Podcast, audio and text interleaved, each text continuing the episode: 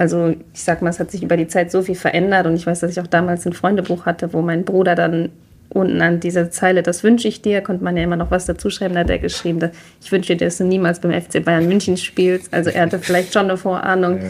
aber für mich war es damals einfach ähm, wirklich überhaupt nicht greifbar oder vorstellbar, dass man überhaupt später diesen Weg gehen könnte. Der Fußballtraining Podcast.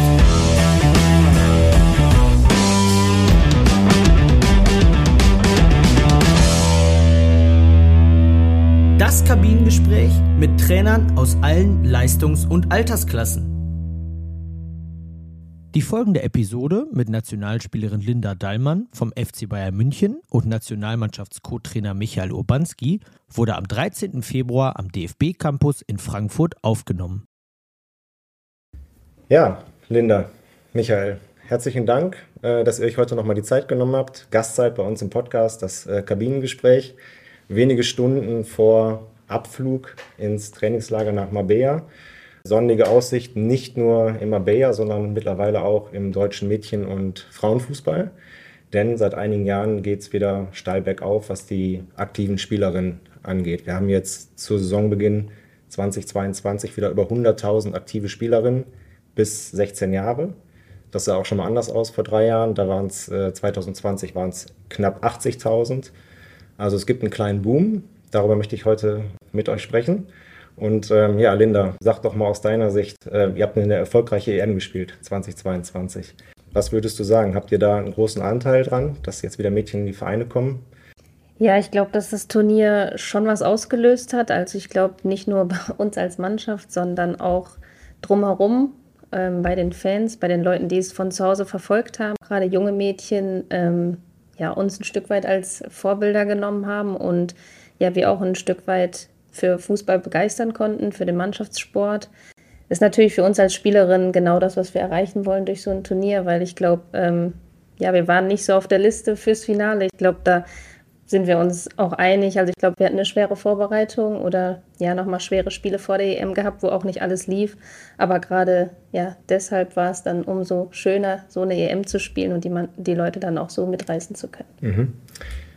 Micha, bei dem Turnier warst du ja noch nicht dabei. Du bist dann kurz danach gekommen. Wir hatten ja schon mal so einen Peak im Mädchen- und Frauenfußball. Der ist vielleicht ungefähr zehn Jahre her. Äh, da hatte man so ein bisschen das Gefühl, da hat sich dann keiner mehr gekümmert und das ist wieder, die Kurve hat wieder nach unten gezeigt. Was müssen wir denn jetzt aus Trainersicht äh, ab jetzt tun, äh, damit die Mädchen auch sprichwörtlich am Ball bleiben?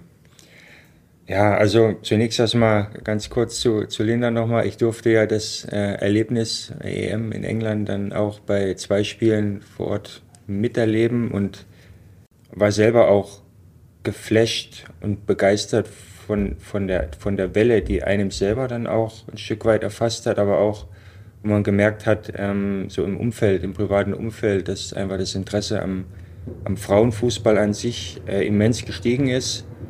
Und ähm, da gehe ich gleich auf deine Frage ein, das ist halt jetzt das Ziel oder, oder du musst einfach jetzt im gesamten Bereich Fußball, Mädchenfußball, Trainer, Funktionäre einfach dranbleiben. Und ich glaube, das wurde vor 10, 12 Jahren einfach so ein bisschen verpasst. Man hatte dann eine, eine Welle, so wie wir es jetzt haben, aber hat dann vielleicht gedacht, okay, das geht ohne ein großes Zutun dann auch so weiter. Und das ist, glaube ich, das Learning daraus, dass man diese Begeisterung dann einfach aufgreifen muss und nicht nur darüber sprechen muss, sondern auch wirklich gezielt auch in die Förderung investieren muss, um einfach die Mädels wieder frühzeitig an den, an den Fußball zu binden. Also nicht nur darüber sprechen, sondern wirklich auch ja, auf der Welle möglichst lange oben bleiben. Mhm. Da musst du halt investieren. Linda, wie war das denn bei dir damals, als du angefangen hast, Fußball zu spielen?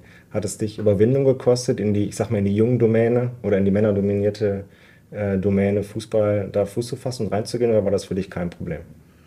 Nee, also für mich persönlich war es kein Problem damals. Ich hatte, ja, also ich habe immer noch, aber ich habe mit vier älteren Brüdern angefangen, ja, äh, Fußball zu spielen und von daher war es für mich von Tag 1 kein Problem, mit Jungs ja, zusammenzuspielen und dann nachher auch im Verein zusammenzuspielen. Ich glaube, ähm, das ist schon was, was ein Stück weit auch prägt und was ich auch allen Mädels empfehlen würde, die Zeit, die man ja in jungen Jahren hat, mit Jungs zu spielen, auch zu nutzen, weil ja, es einfach nochmal ein Riesenunterschied ist, als wenn man in jungen Jahren mit Mädels spielt. Also natürlich können auch Mädels zusammen spielen, aber ich glaube gerade so dieser ja, physische Aspekt und auch dieses Durchsetzungsvermögen, was man haben muss, wenn man einfach mit Jungs zusammenspielt, das ja, lernt man nur in solchen äh, Altersbereichen und diesen Schritt sollte man auf jeden Fall gehen, solange es möglich ist. Ich glaube, mittlerweile kann man noch länger mit Jungs spielen, als es zu meiner Zeit möglich war. Aber ähm, ja, für mich war es von Tag 1 wirklich kein Problem und ich bin sehr, sehr froh, dass ich auch die Chance hatte, mit Jungs so lange Fußball spielen zu können. Gab es denn bei euch damals keine Mädchenmannschaft? War das dann logisch, dass du in die Jungs gehst oder hast du dich bewusst für Jungs entschieden? Ja, also es war schon möglich, ähm, eher zu den Mädels zu gehen. Ich hatte auch die Option, aber ich habe wirklich versucht, bis zum Schluss bei den Jungs zu spielen. Ich habe die C-Jugend noch zu Ende gespielt bei den Jungs, wo man hätte schon sagen können, okay, das war vielleicht ein Jahr zu lang für mich, vor allem weil ich auch wirklich sehr klein war und auch schmächtig war in dem Alter. Aber ich sag, ich würde es nochmal so machen, auch wenn ich da vielleicht manchmal das Nachsehen hatte körperlich, aber im Endeffekt hat es mir geholfen. Und ähm, ab der B-Jugend bin ich dann zu den Mädels gegangen, weil ich es musste. Aber das war dann auch vielleicht der richtige Zeitpunkt, dann auch zu den Mädels zu gehen. Da ging es dann für dich nach Duisburg und dann eine Saison später nach Leverkusen, glaube ich. Ist richtig? Ja, genau. Ja, okay. Äh, ja, Micha, ähm, wenn du das mal so ein bisschen miteinander vergleichst, du hast eine Historie als DFB-Stützpunktkoordinator, Mädchen mit Jungs. Mhm. Wo liegen denn da die, die großen Unterschiede aus deiner Sicht? Also rein inhaltlich äh, wenn man den Fußball als Spiel betrachtet, gibt es eigentlich keine, keine Unterschiede. Es ist ein Fußball und äh, ich mag es immer nicht, über, über Frauen- und oder Männerfußball zu sprechen, sondern das ist ein Fußball, es ist ein Spiel, es geht um die gleiche Idee. Also insofern gibt es inhaltlich keine, keine Unterschiede. Was, was Linda auch sagte, natürlich hast du eine gewisse, gewisse andere Dynamik drin, eine andere Intensität bei Jungs. Aber das ist ja genau der Vorteil für die Mädels, die bei Jungs dann auch möglichst lange spielen, dass sie einfach diesen Handlungsdruck haben, Gegnerraum und Zeitdruck, auch diese körperliche Präsenz, sich durchsetzen zu müssen und da lernen die Mädels unheimlich viel davon.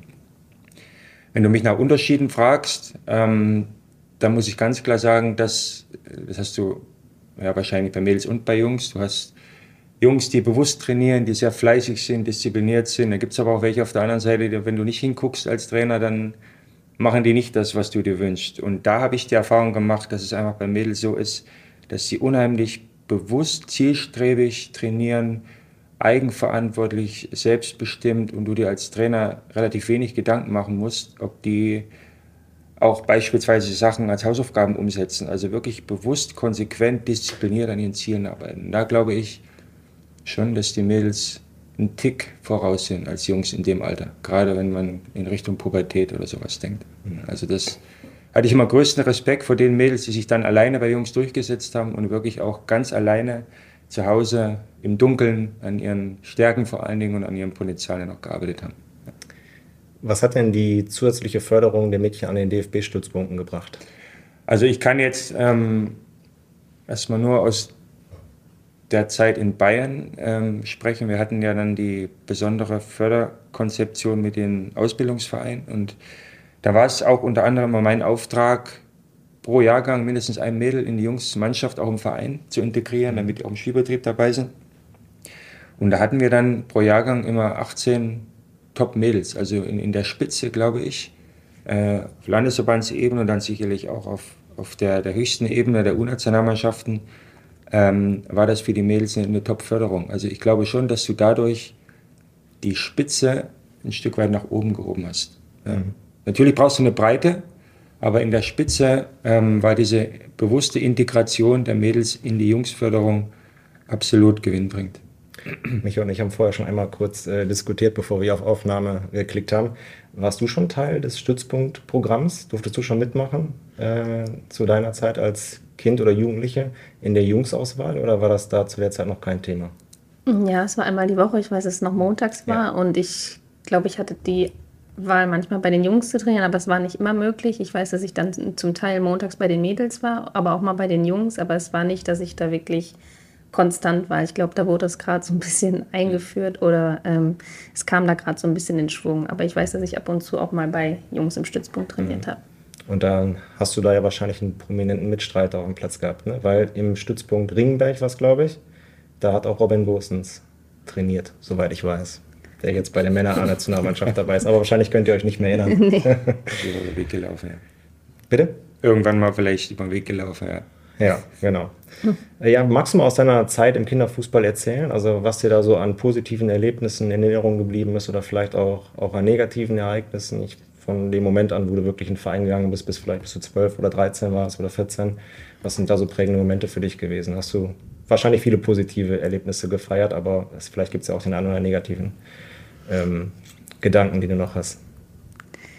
Ja, ich glaube, gerade die Zeit, die du halt im, sag ich mal, in der Jungsmannschaft verbringst, als, sag ich mal, es ist ja meistens, dass du das einzige Mädchen bist. Also ich glaube, über viele Jahre war ich. Ich glaube, ich hatte irgendwann mal noch eine, die auch bei den Jungs gespielt hat, aber es war wirklich nur eine kurze Zeit. Also ich sag mal, dass du viele Jugendmannschaften einfach als alleiniges Mädchen, sage ich mal, ähm, durchläufst, ist schon was, was Cooles, weil die Jungs natürlich auch irgendwo deine Freunde sind und du die schon vom Bolzplatz kennst und natürlich das auch irgendwie verbindet. Aber ich glaube, auf der anderen Seite ist es schon schwierig als Mädchen da auch wirklich sich wohlzufühlen oder zu sagen, ich mache das, weil es geht ja schon los, du kommst zum Training. Ich weiß, dass ich früher damals immer in der Schiedsrichterkabine mich umgezogen ja. habe alleine. Mhm. Die Jungs waren drüben in der Kabine, haben da ihren Spaß gehabt. Du hast es immer nur so durch die Wände gehört. Ich glaube, ähm, es sind einfach viele Dinge, wo du dann natürlich als Mädchen ein Stück weit auch nicht dazugehörst, was dann einfach natürlich auch normal ist, aber was man dann als Mädchen natürlich da noch akzeptieren muss und annehmen muss. Ich glaube, dass es nicht für jedes Mädchen so leicht ist, diesen Schritt dann auch zu gehen und wirklich zum Spieltag zu fahren und dann dich am Ende alleine umzuziehen, weil der Mannschaftssport, finde ich, auch so ein bisschen davon geprägt ist, dass solche Momente irgendwie dazugehören und dass man dann auch Teil des Teams ist. Aber ähm, am Ende ist es schon sehr, sehr prägend, weil du einfach lernst, ja, auch deinen eigenen Weg ein Stück weit zu gehen und ähm, ja, vielleicht nicht nur vom Teamsport lebst, sondern am Ende dich selbst durchbeißen musst, auch wenn du dann körperlich und in vielen Dingen auch den Jungs ein Stück, unter, Stück weit unterlegen bist. Ich glaube, das ist ganz normal. Aber ähm, am Ende ist es für mich oder für meine Entwicklung war es einfach das Allerwichtigste, diesen Schritt zu gehen, einfach für die Entwicklung und auch vor allem für das Fußballerische zu sagen, ähm, ja, ich mache das, ich spiele mit den Jungs und ich war auch damals so, dass ich immer dachte, ich werde später auch in der Männernationalmannschaft spielen. Ich konnte mir nicht vorstellen, dass man irgendwann zu den Frauen rüber wechselt. Also ich habe wirklich gedacht, für mich wird die aus der Ausnahme geben, dass ja. ich bei den Männern spielen darf ich glaube, so hat jedes Mädchen früher gedacht, was irgendwie mit Jungs gekickt hat. Ähm, ja, damals war es einfach sehr, sehr fern, der Frauenfußball, muss ich ehrlich zugeben. Ich habe ihn auch nicht verfolgt. Ich war immer nur Männerfußball, Männerfußball. Ähm, das waren meine Idole, das habe ich geguckt. Aber mittlerweile finde ich es einfach schön, dass viele Mädels auch einfach jetzt schon diese Bildfläche haben, uns zu sehen, uns als Vorbilder zu haben und dass sich dieses Bild einfach ein Stück weit über die Jahre verändert hat. Da gab es übrigens eine bekannte Vorgängerin von dir, die wurde damals in den Medien lange gehandelt, als Spielerin, die bei den Männern mitspielen sollte. Birgit Prinz nämlich. Ja. Also da war wirklich ein großer Medienaufschrei. Da ging es irgendwie darum, ob sie in die italienische erste Liga, glaube ich, wechselt. So war das. Äh, ja, das, das zog sich über Wochen oder ich würde sogar fast sagen Monate. Danach war das tatsächlich dann bei keiner Spielerin mehr ein Thema. Ne? Birgit Prinz ist ja auch natürlich, ist hier auch ein Teil von unserem Team in der Nationalmannschaft und kickt mal das ein oder andere Mal mit und es ist einfach krass, dass sie einfach noch dieses Niveau hat, die obwohl sie jetzt schon ewig nicht mehr spielt. Ja. Die kannst du einfach blind in unser Training packen und mhm. sie ist immer noch, sie performt einfach. Also das war auch früher jemand, von dem man natürlich viel gehört hat und viel gesehen hat. Und ja, wenn ich eine nennen müsste, die ich vielleicht noch als Mädchen wirklich verfolgt habe, dann war es Billy mhm. Prinz. Ja. Also die können wir vorne reinstellen dann in Australien. Wird das nicht gehen?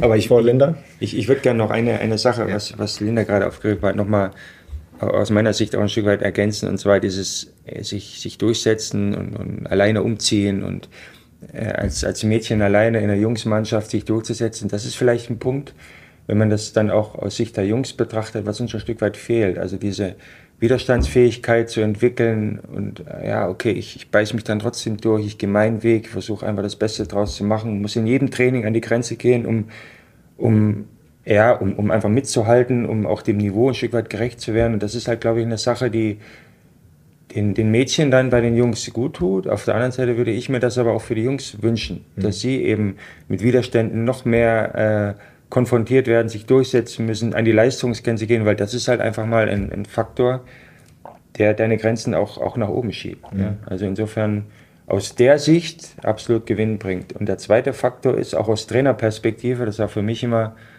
spannend und da habe ich dann auch bei den Stützpunkten immer auf die Abläufe im Training ganz besonders geachtet. Es geht ja, es geht ja um, um, das Thema Individualisierung, um die individuelle Betreuung. Und dann hast du auf der einen Seite Jungs, dann hast du Mädels. Und die Mädels mussten, oder da musst du immer ein ganz besonderes Auge drauf haben. Weil, Lina, du kennst ja bestimmt auch ein paar Jungs, ne, die dann mal ein Mädchen vielleicht nicht anspielen, ein bisschen schneiden. Und das ist auch für die Trainerentwicklung unheimlich wichtig gewesen, zu sagen, okay, wie schaffe ich es, ein Mädchen, eine Jungsgruppe zu integrieren, dass er akzeptiert wird, einerseits durch die Leistung, aber auch durch mein Coaching, durch mein Agieren des Trainers. Insofern auch für die Trainerentwicklung ein unheimlich cooler Prozess, das zu schaffen. Mhm. Ja, ja. Also viele spannende Aspekte ich habe gerade überlegt, so ein idealer Einstiegszeitpunkt jetzt für Mädels, wann der dann sein könnte, auch auf Grundlage dessen, was du gesagt hast. Also äh, ich sag mal, zwischen fünf und acht Jahren ist es wahrscheinlich noch ein bisschen einfacher, als dann zwischen elf und 13 Jahren in Mädchenfußball einzusteigen, weil dann hast du es ja schon bei den Jungs mit, mit Vorpubertisten auch zu tun. Mhm. Das ist sicherlich dann, wenn du als Mädchen jünger bist, noch mal einfacher. Also müssten wir eigentlich dazu raten, dass die Mädchen eher, so früh wie möglich in den Fußballverein kommen, oder? Auch das ist, glaube ich, unterschiedlich. Also es gibt Beispiele, ich kann jetzt kann keine Namen nennen, ich habe es nur im Kopf, ähm, wo Mädels wirklich sehr früh angefangen haben, Jungs genauso. Auf der anderen Seite du aber auch Quereinsteiger hast, äh, die vorher eine andere Sportart machen oder parallel dazu noch, mhm. keine Ahnung, ähm, Leichtathletik, Turnen machen und dann sich vielleicht peu à peu spezialisieren. Also ich finde es trotzdem wichtig, dass du bis zu einem bestimmten Altersbereich immer noch in der Fachsprache äh, würde man sagen, polysportiv unterwegs bist, also mehr, mehrere Sportarten machst, weil es ganz einfach für das, für das Grundniveau, für die Grundausbildung unheimlich wichtig ist. Und da ist meine Erfahrung, dass wenn, wenn Mädels dann an, an, an die Stützpunkte kommen, ähm, die dann noch eine zweite Sportart machen, äh, einfach viel beweglicher, agiler sind und dann durch den gezielten Trainingsinput, Inhalten, mit guten Inhalten, mit gutem Coaching, dann teilweise schnellere Entwicklungsfortschritte machen, als die Jungs waren, die nur Fußball gekickt haben. Mhm. Und deswegen finde ich, das kann man pauschal schwer festlegen. Ja, ich, ähm, gibt da unterschiedliche Wege. Mhm. Ne? Und auch wann du einsteigst in, in, in Jungs, ähm, ist für mich auch äh, sehr individuell. Und ob du überhaupt bei Jungs oder Mädels, natürlich, wenn es um die Spitze geht, ist es wichtig, dass du einfach diesen Druck bekommst. Auf der anderen Seite sollten wir halt auch andere Wege der Entwicklung nicht verhindern, weil es gibt ja bestimmt auch Mädels, die wollen das nicht, die kommen damit nicht zurecht. Wir wollen aber trotzdem, dass sie Fußball kicken. Mhm. Und deswegen würde ich ungern sagen, du musst das eine oder das andere machen, Angebote schaffen mhm. und in, in alle Richtungen. Und die das wollen, die sich durchsetzen, die die Widerstandsfähigkeit haben, machen das bei Jungs. Aber trotzdem muss man die anderen Wege auch gewährleisten. Linda, hast du dich denn noch in der zweiten Sportart ausprobiert? Nee, also für mich war es, ich habe mal Volleyball am Anfang irgendwann gespielt, aber auch nur, um den Ball jedes Mal mit dem Fuß anzunehmen, statt mit der Hand. Also da hat man auch schnell gemerkt, das macht auch keinen Sinn. Nee. Ähm, nee, also ich hatte auch einfach immer am meisten Spaß am Fußball und für mich war es auch einfach immer das Coolste, was man machen konnte, zum Training zu gehen. Dann bin ich dreimal am Tag zum Training gegangen. Also für mich stand nie irgendwie ein zweiter Weg mit auf dem Plan, sag ich mal. Von dir gibt es ja auch ein Kinderfoto am Strand mit einem Bayern-Trikot. Ähm, hattest du da schon eine Vorahnung oder lebst du heute wirklich so deinen Traum? Ja, ich sag mal, früher war es alles ein bisschen ähm, fern, so der FC Bayern. Ich weiß, dass ich ein riesen Giovanni Elba-Fan war, später dann Claudio Pizarro. Also ich hatte schon meine Vorbilder auch beim FC Bayern. Also ich habe den Verein schon, aber als Kind ist man natürlich immer so, der Verein, der am erfolgreichsten ist, dem, ja. ja dem guckt man dann so ein bisschen auch nach. Deshalb war es dann also ein bisschen, war ich dann ein kleiner Erfolgsfan. Aber ähm, ja, für mich war es damals unmöglich, dass ich es wirklich mal packen könnte, beim FC Bayern dann auch bei den Frauen zu spielen. Also ich sag mal, es hat sich über die Zeit so viel verändert und ich weiß, dass ich auch damals ein Freundebuch hatte, wo mein Bruder dann unten an dieser Zeile, das wünsche ich dir, konnte man ja immer noch was dazu schreiben, da hat er geschrieben, dass ich wünsche dir, dass du niemals beim FC Bayern München spielst. Also er hatte vielleicht schon eine Vorahnung, ja. aber für mich war es damals einfach ähm, wirklich überhaupt nicht greifbar oder vorstellbar, dass man überhaupt später diesen Weg gehen könnte. Mhm. Wie waren denn da überhaupt so die Reaktionen nach dem Wechsel? Also weil er ja einfach eine Strahlkraft hat, der Verein. Ne? Also egal, jetzt klar, man verbindet den Männerfußball mit FC Bayern München, glaube ich, das wird jeder auch so sagen, hauptsächlich, aber trotzdem, du wechselst zum FC Bayern München. Also wie war da so ein Freundeskreis? Wie war so die Reaktion, als das dann, als du es bekannt gegeben hattest? Ja, ich glaube, wenn man als Mann, sag ich mal, zum FC Bayern wechselt, dann muss man sich wahrscheinlich sehr, sehr viel mehr anhören. Ich glaube, aus meinem engsten Kreis oder die Leute, wo ich wirklich, wo es mir wichtig ist, was für eine Reaktion kommt, die haben sich einfach für mich gefreut, weil sie wussten, dass es ein Traum von mir sein muss, von klein auf. Und ähm, sie haben es mir einfach gegönnt. Und für mich war es natürlich auch von zu Hause, das erste Mal rauszukommen aus dem Ruhrpott in, in den Süden, war natürlich ein sehr, sehr großer Schritt. Aber für mich ist dadurch einfach ein Riesentraum in Erfüllung gegangen, den ich ja schon als kleines Kind dann auch hatte. Und der jetzt auch noch ein bisschen länger geht. Du hast verlängert bis 2026. Genau. Ne? Ja, cool. Okay. Ähm, ja, abschließend vielleicht für die Mädchen, die jetzt am Ball bleiben wollen. Vielleicht von beiden von euch nochmal einen Tipp, äh, Linda oder Micha, wem, wem, zuerst was einfällt. Äh, was würdet ihr ein Mädchen, äh, die jetzt Lust auf Fußball hat, was würdet ihr dir raten? Fleiß, fleißig sein. Also es ist auch immer meine Maxime. Ich bin auch ein fleißiger Mensch, manchmal zu akribisch, zu perfektionistisch, aber der Fleiß und, und, und, sich mit der Sache beschäftigen und auch eine Leidenschaft, eine Liebe zu dem Sport zu entwickeln, da geht es bei mir los von, ich habe geputzte Schuhe, bin aufs Training vorbereitet, ich trainiere auch mal, wenn der Trainer nicht zuschaut. Also diese Fleiß und diese Eigenmotivation, das, äh, wer, wer das hat, ist schon mal gute Voraussetzung. Mhm. Also investieren, machen und tun.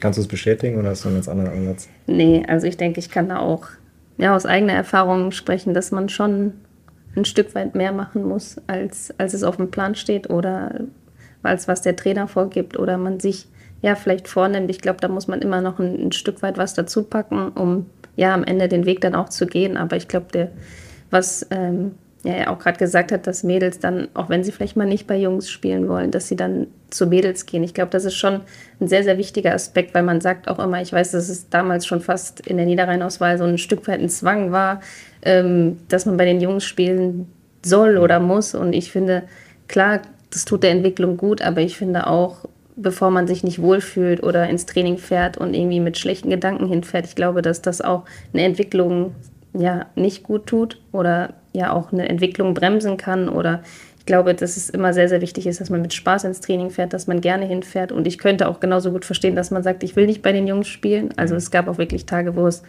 wirklich schwer war oder wo man denkt, okay, vielleicht wäre eine Mädchenmannschaft einfach besser gewesen. Deshalb glaube ich, ist es schon ein wichtiger Punkt, was Michael gesagt hat, dass man wirklich das macht, worauf man Lust hat und auch Hauptsache erstmal im Verein ist oder mit Mädels spielt, dass man erstmal ja, den Spaß am Sport hat. Und das ist erstmal egal, welche Mannschaft das ist. Das wäre jetzt schon das, was ich jetzt auch mhm. mitgenommen habe oder auch nochmal weitergeben wollen würde.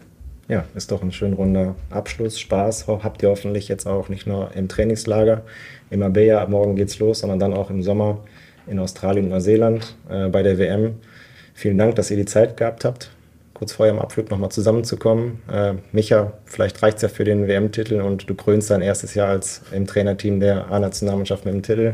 Linda, bei dir wäre doch schön, wenn, wenn du den Pokal dann irgendwann im Spätsommer mit nach Wesel nehmen würdest zum PSV. Das ist nämlich unsere gemeinsame Heimat als Verein. Und dann kann's, kann ich den auch nochmal aus der Nähe betrachten. Also vielen Dank euch beiden ähm, und auf bald. Tschüss. Tschüss. Ciao, Dankeschön.